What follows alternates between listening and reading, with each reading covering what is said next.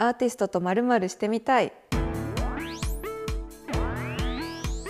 アーティストとまるまるしてみたいは新井丸が今一番会いたいアーティストとやってみたいことをする番組です。この番組を担当しますアートーク代表の新井丸です。8回目は光を取り込む器後期を追求し続けている陶芸家新里昭夫さんです。よろしくお願いします。今アトリエにはい、来ているんですけれどもちょうど窓から光が入って器の穴から光が見えてすごい綺麗な状態です。午前中はあの結構いい光が入るのでこのろくろの前とかすごい綺麗です、うんうん、あと光の質が結構午前中の僕好きなので夕方よりはこっちの方が綺麗かな。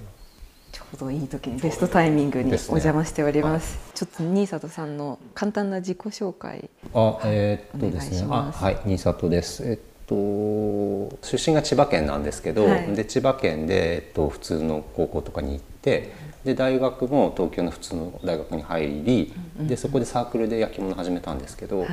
でそこをサークルで面白くなってというか、まあ、これもう少し続けたいなと思ってで大学を辞めて、えっと、今ここ岐阜県なんですけどその岐阜県の多治見市っていうところの衣装研究所っていう養成機関に入り直して、で卒業してそのまま今隣の土岐市っていうところですけどそこにいます。はい、ありがとうございます。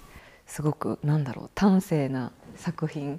ちょっと待ってまあまあ、その前に俺すごい今のところです。ごい気になったんだけど焼き物サークルって何ですか？あ確かに。さらっと、はいはい。えってことは別にもともとその美大とかで陶芸家になりたいとかじゃなくてはい。もともとは何になりたくて大学入ったの？大学僕早稲田の文学部なんですけど、あそこ結構何になりたいじゃない人が入るっていうかその1年生適当にやって2年生から専門決めるんで、だからまあぼんやり入った大学でその時は別に陶芸とか焼き物の道っていう。1年目はあんまなかっとね高校の時にちょこっと触ったことがあってなんかうちの高校なんか変な感じで工芸の先生が行ったんですよねなぜか。で選択で音楽と合唱道とかあってその中になんか工芸っていうなんか、え、それは千葉の？うん、木更津なんですけどそこの学校多分あの人が工芸の大学出てるんじゃないですかねみたいな感じで。た確かに高校俺も千葉なんではい。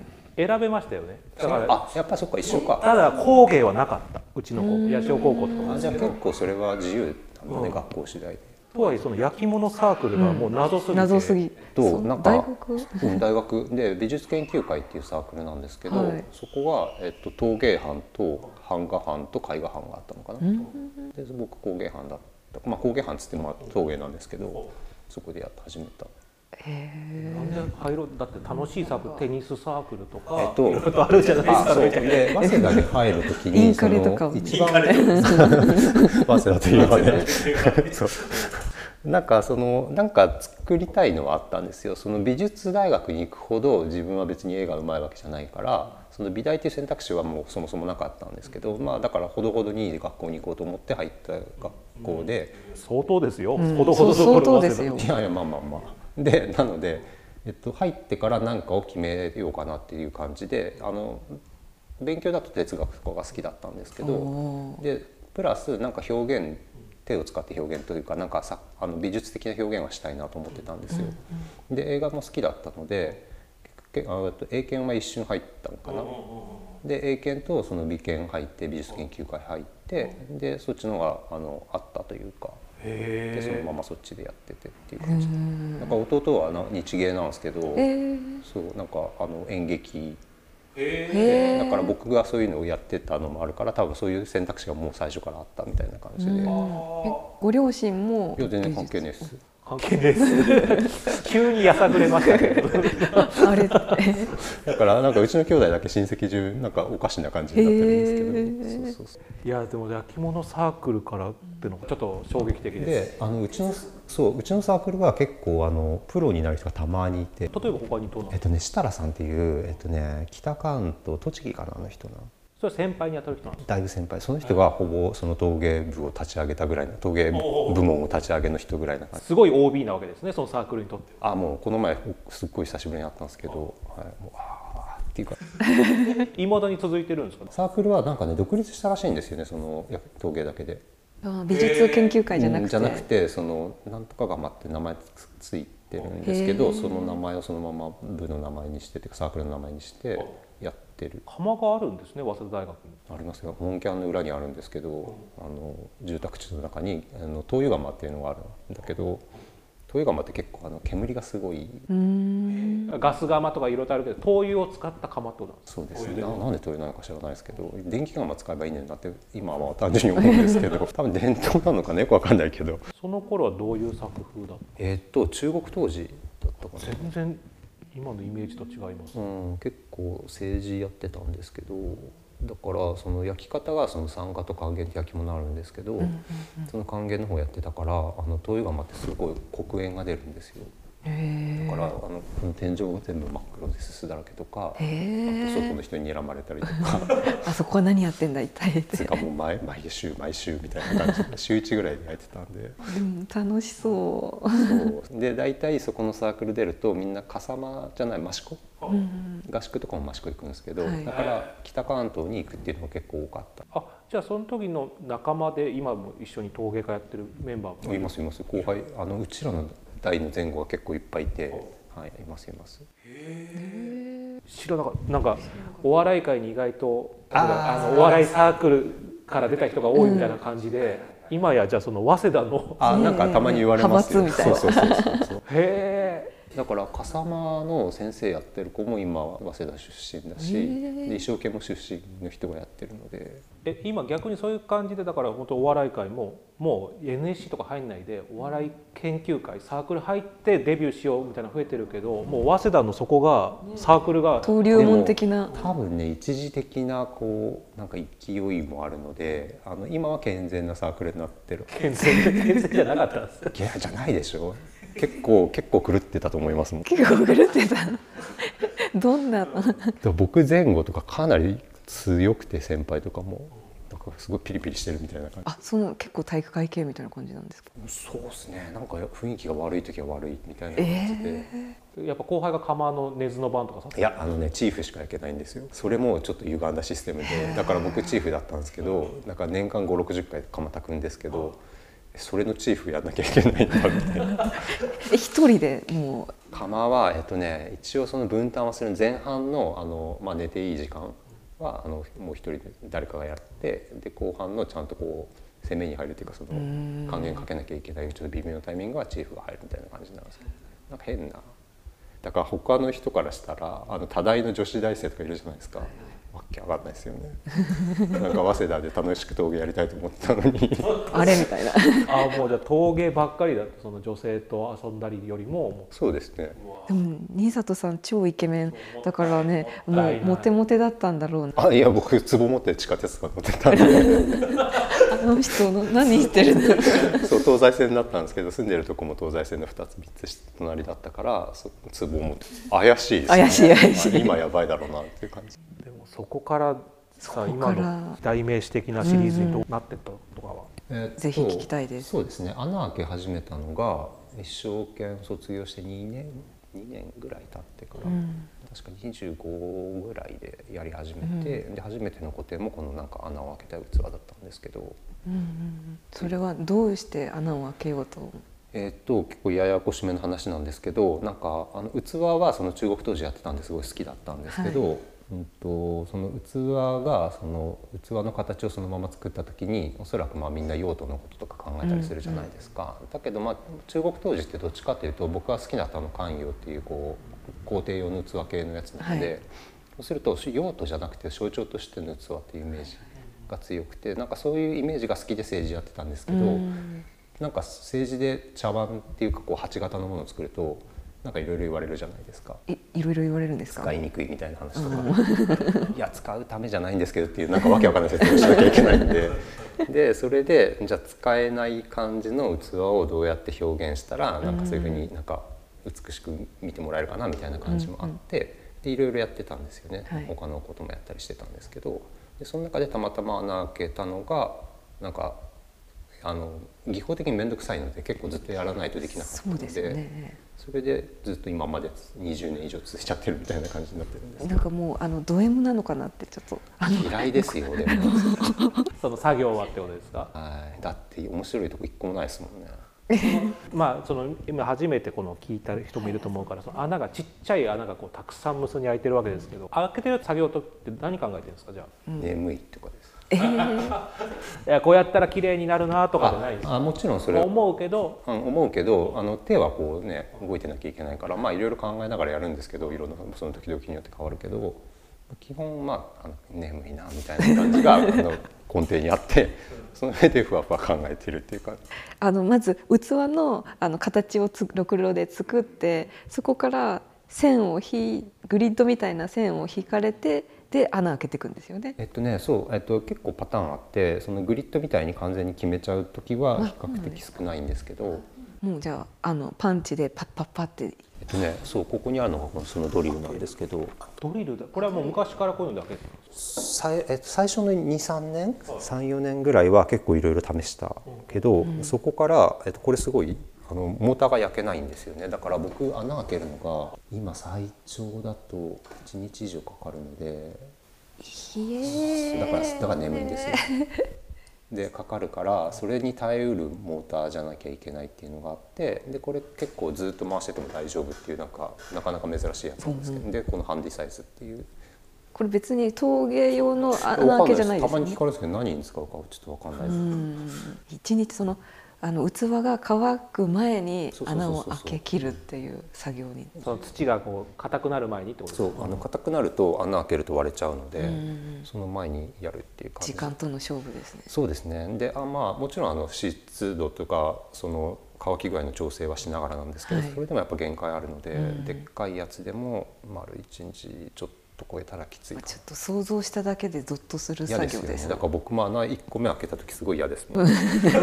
でももうそしたらもうやるしかないですね行っちゃったら。で1個目まではその削った後にまあ多少のケアで猶予期間がまあ多少は取れるんですけど、開け始めるともうそこから乾いていくじゃないですか、でそこにあんま水使うと今度グニャンってなっちゃうんで、だから開け始めるとああっていう感じですよねこの僕は前からと思ってたんですけどその穴開けてまあもちろん美しいなと思うんですけど、形そのものがすごい綺麗だなすごい綺麗。開けなくてもこれで勝負できたしてもいいのかなと思ったのにやっぱりその穴にはこだわるこだわってるわけじゃないですけど最初やってであ次こうしようっていうのがずっと続いてる感じですよね。だからあんまりこう何か理想像があってそこに向かってそこは到達点っていうことはあんまりなくてやってるうちに課題が見つかってきたその技術的な課題とかあとこうやりたいことが多少増えたりとか、これできるなっていう可能性が見えた時にまた次のものを作るので、それがずっとこう続いてる感じ。大変な方に大変な方にみたいな。あそれがド M あー だからそのなんかね技術的にやっぱり上手くなっちゃったので、そうするとえっとなんかできること増えちゃうじゃないですか。そうするとやった方が綺麗だなっていうのも分かるので、はいやっちゃうなっていう。手抜けないんですねそこ抜いてもね意味ないですからね。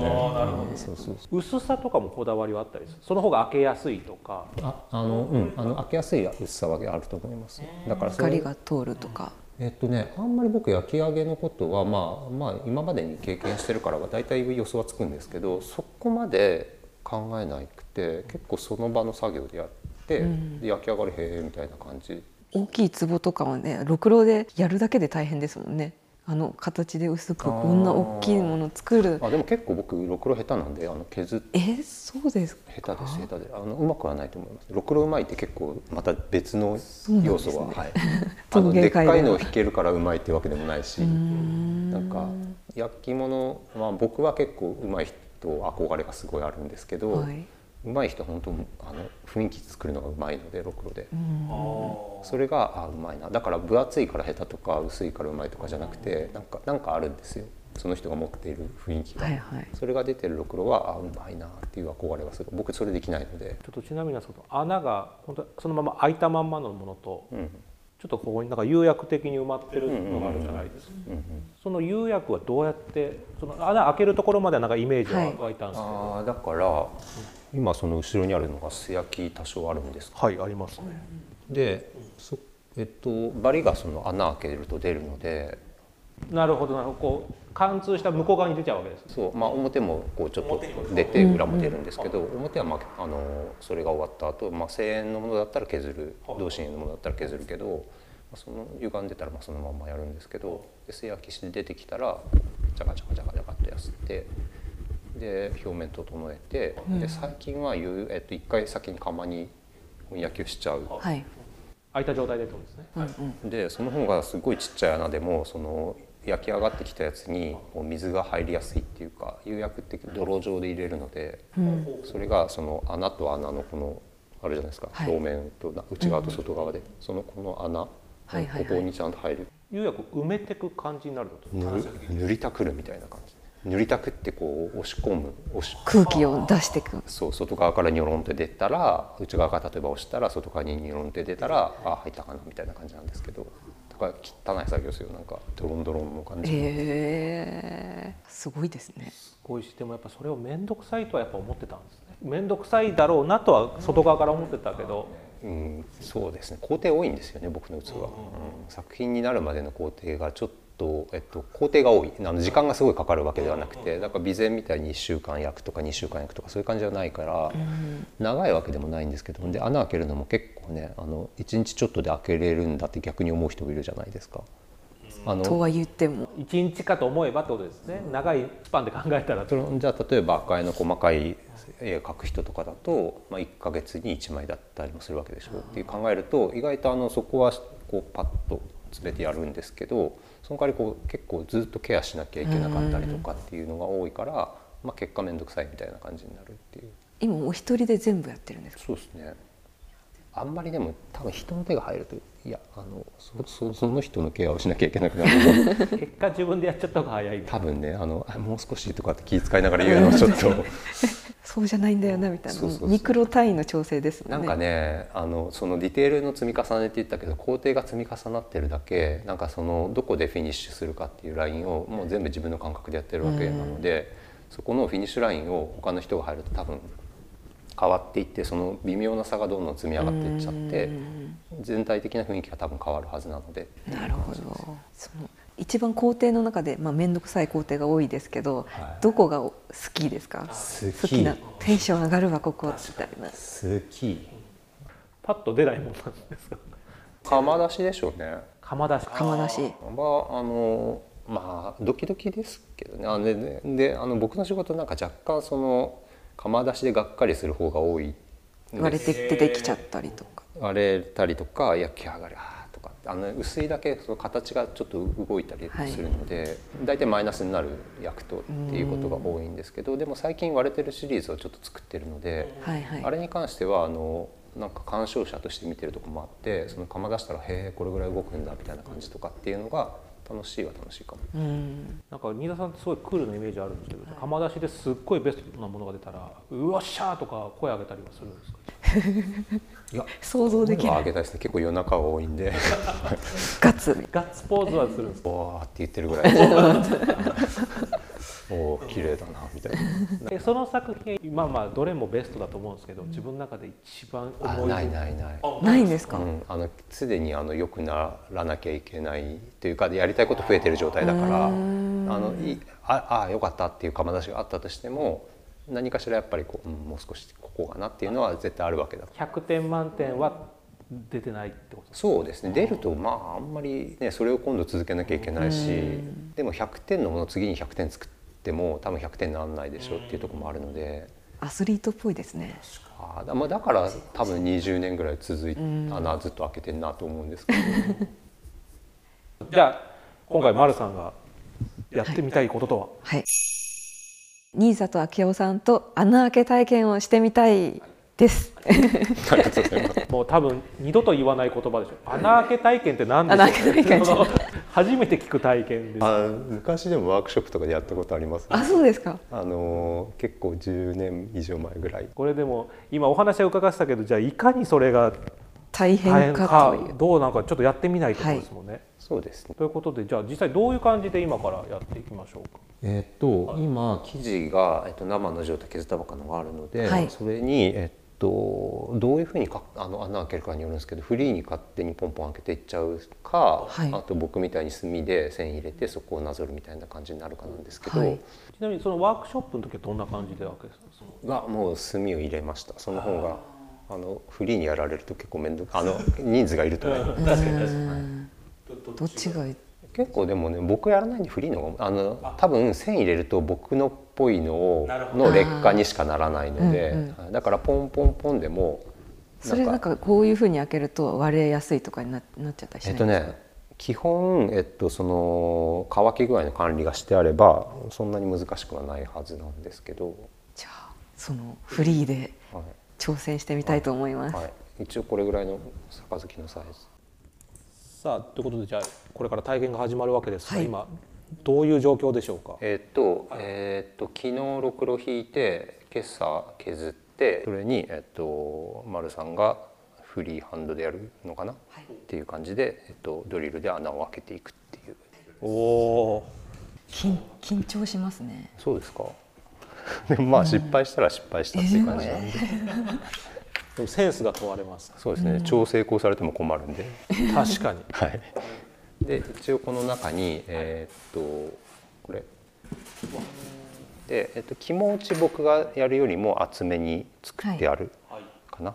あんまり薄いとあの取り扱いが前に急いでうわもうでもこの時点ですごいかっこいいシャープな。そうですねまあ、うんあのヤスリで仕上げる前なんでもう少し荒っぽいですけどまあまあ大体形はそんな感じかな。もう新里さんになるとこれがもう荒っぽいになるんです。うん荒っぽいんですね、まあ、まあ口とか何もやってないんで。いやまあそうですけど一般的に荒っぽいはもっと荒っぽいから。これはもう水ですか？これ水です。はい。水分で、まあ、まず内側を今湿らせてる状態でござはいいます、、まあ内側でもまあ外側でもいいんですけど、まああのどっちにしろそこまで熱くないのでどっちかにつけて、でまあしっとり感を強くして穴開けやすくします。ちょっとこう湿った方が少し柔らかくなるなんか微妙なところで触って歪むかなぐらいのところの方が開けやすい。開けやすい。もっとびちゃびちゃになっちゃうとあのとても開けづらくなるし硬くなると割れちゃうんで、その中間ぐらい。はい。だからこれをずっとケアするのが面倒くさいんですよね。はいはいはい。えじゃあ穴開けながらもたまに水塗ってあそうです。だか繰りら返しながら。霧吹きとかハケとかあと加湿器まあ季節によるんですけど加湿器の場合もあるけど、うんなんかそれをいろいろことにかくもう乾いちゃもうアウトってことです、うん。う、はい、白くなったらアウトっす。冬場大変ですね。そうなんでも冬場は乾くのが若干遅いので夏の方が乾燥するから。そうですね。温温度の乾燥がやっぱり結構強いので、さあそしてこれをじゃあドリルで。ドリル、はい、でドリルの穴がこれの中から選ぶんですけどおお穴の大きさはい。をいろいろあるのでどういう感じのイメージでやってます？え全然まだイメージ何も。あの。そうするとおそらく太いやつが、まあ、ここら辺はい。が、まあ、比較的やりやすいかな。はい。じゃあその辺にはい、しますその辺にしますそうですね、はい。おすすめの。おすすめの。店長おすすめで、じゃあもう開けながらフリーで考えるって感じですね。うわ緊張する。もう一回開けちゃったらもう戻せないですもんね。あの手を添えながらやるんですか？えっと基本はえっとこう持ってもらってこれが一番やりやすいです。はい。あの指だけ、うん。あの穴開かないようにしてもらって、はいえっ、とまあおちょこ今おちょこ逆さまに片手でもそうですね。で内側をこうここ真ん中こうこはいうブランブランしてでで口はちょっとい手を添え、はい軽く添えるぐらい。で爪の後はあのあんま気にしないで大丈夫です。後爪で。のあの削ってきましたおすげえ。僕爪ないんですよ。これ今伸びてるんですけど。そう爪があると一回傷じゃないけどついちゃうんですね傷は一応ついちゃうんで、まあ、それヤスリは取れるんですけどこれあのちなみにドリルだから貫通しちゃって自分の指に当たるとかありますあります。だから僕結構あの、は ありますあります。簡単にできる、い、あの血出ないぐらいはあの貫通します。だから気をつけながらそこはもう本当に。あまあ痛ってなってもう離さないだけでいいんで、はい、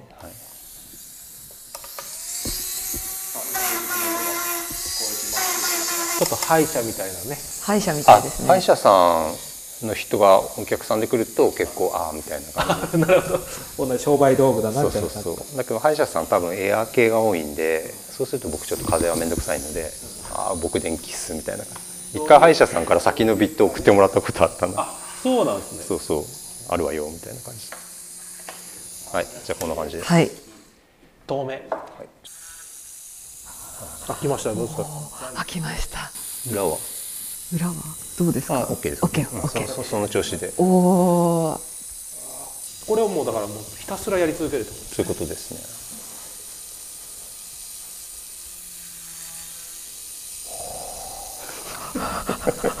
と2個目でなんかもう満足のいくやつがいたんですね。おちょっと歪んじゃいましたね。あ大丈夫です大丈夫です。気持ちいい。気持ちいいんだこれ今あの一個一個開けてますけどあの新里さんだとこのタイムでもうどれぐらい今穴が開いてる状態？えもう2 3 0個開いてますか？大体その割り算しないと分かんないけど5,000円ぐらい穴開ける時で5000 56時間かいや45時間かな。1時間1,000個打てればいいよそんな感じのペースかな。あー確かにでかくて、まあ、あんま数えたくないけどなんか23万とか行った時でやっぱ1日仕事になってるんで。でもやっぱり穴開けるとさっき言ったバリの部分っていうのは分かりますね、そうそうそうそう。わかりますね。この垂直に入れないとバリが大きくなっちゃうんですね。うん、あと変な感じのバリが出る。変ですね。確かにそれを一日中やると思うと結構きつくないですか？しかも線に合わせてやらないといけないってなったらちょっと眠い書こうとかやっちゃうとそうなんですよ。もうダメですね。明らかに眠くなる作業ですもんね。単単調だから。5,000個とか考えたくないですね。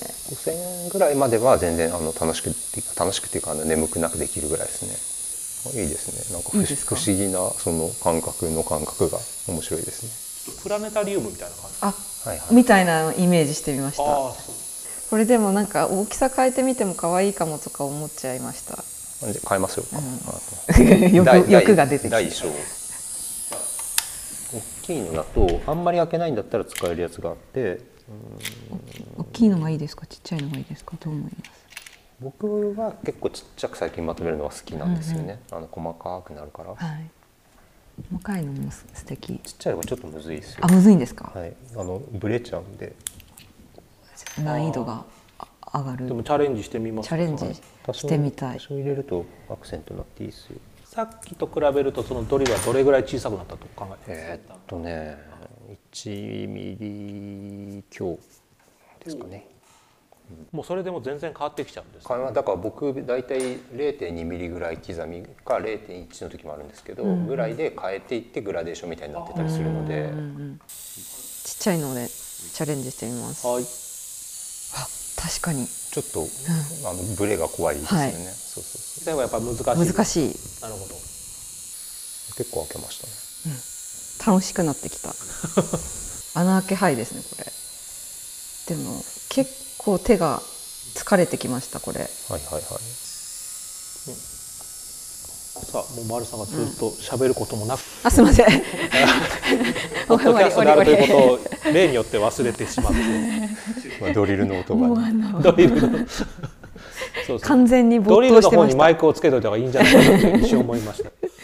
すいませんすいません。いえいえどうですか？どうあこれで。あいいいいと思いますよ、はい。さあ穴開けが終わりました。じゃあまず率直な感想はまずいやーあの本当話してなかったので分かったと思うんですけどかなり没頭してでき作業に没頭できました。もうこれ新里さんみたいにやるのはもう無理だな。そうですね。まあ一日でやられてたまるかみたいなところあると思います。あそうですね、まあ、できでもできるとは基本思ってるんですよ。誰でも。その別に僕特別難しいことやってるわけじゃないのであのだからその乾燥具合だけケアすれば誰でもできますよってみんなには言うんですけど。あとこの短時間なのに目と手がすっごい疲労してます。目疲れますよね。これを一日？一日。であと多分肩こりがある人はダメ。僕肩こり感じないというか全然意私外と肩こんない。りやばい。肩の人はまずいですね。なるほど。バッキバキになっちゃうと思うんで。手もねあの職業病っていうかはいはいはいはい。なりますよね。腱鞘炎みたいなそうですね。ここは意外と強いんですよ。だから目も疲れてるけど別になんか眼性疲労が肩にくる方もないっていう。ちょっと震えてますもん手が。なんか。でなんか裏にサインだけ書いてくださいよ。せっかくなんで。で僕いつもこのカッターの替え刃使ってるんですけど、こっちのここで書くと一番あのささっと書けて綺麗こっち側ですか？僕はこっち使いまあはいこれですうまいじゃない？ですかあのせめてこれではもう少し貼っていただきじゃあここ。ささやかれてる。さやかれてもなんかいじってると声ちっちゃめになりますよねこれで完成で、はい。わーい。ここから新里さんが仕上げてくださるってことですか、はい、だからこれを素焼きに回して素焼き上がったらこのバリ取りをヤスリでやってで釉薬をかけてあの例のごとく3回焼くみたいな感じですね、うわー。いやまあ、その間に言われたらすいません。ー 頑張れ。ちょっと完成形がじゃあこのポッドキャストのじゃああれかな記事記事にの方でじゃあ載せさせて。載せて。出来上がり楽しみにしてます、はい。ありがとうございます。はい。じゃあ新里さん今後の告知とかあれば。そうですね。23は東京で2月と3月に1回ずつ個展やって、で6月に、えっと、岐阜で個展があってで9から巡回展が1つあるのとはい。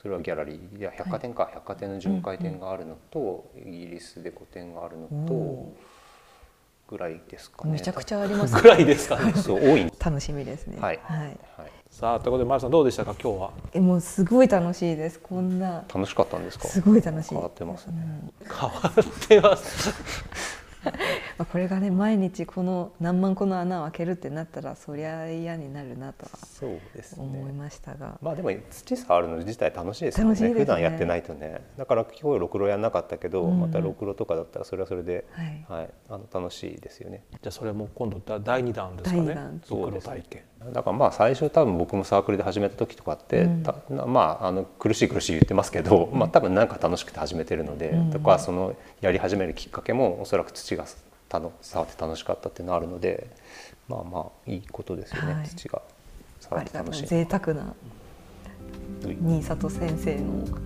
プライベートレッスン。はい。怪しいありがとうございます。はい、怪しい雰囲気。ね本当にありがとうござはいい、ます。ありがとうございました。お疲れ様でした。この番組は各種ポッドキャストで配信していますので、ぜひフォローしていただけると嬉しいです。感想やリクエストは新井丸の個人インスタグラムに DM ください。また次回お会いしましょう。新井丸でした。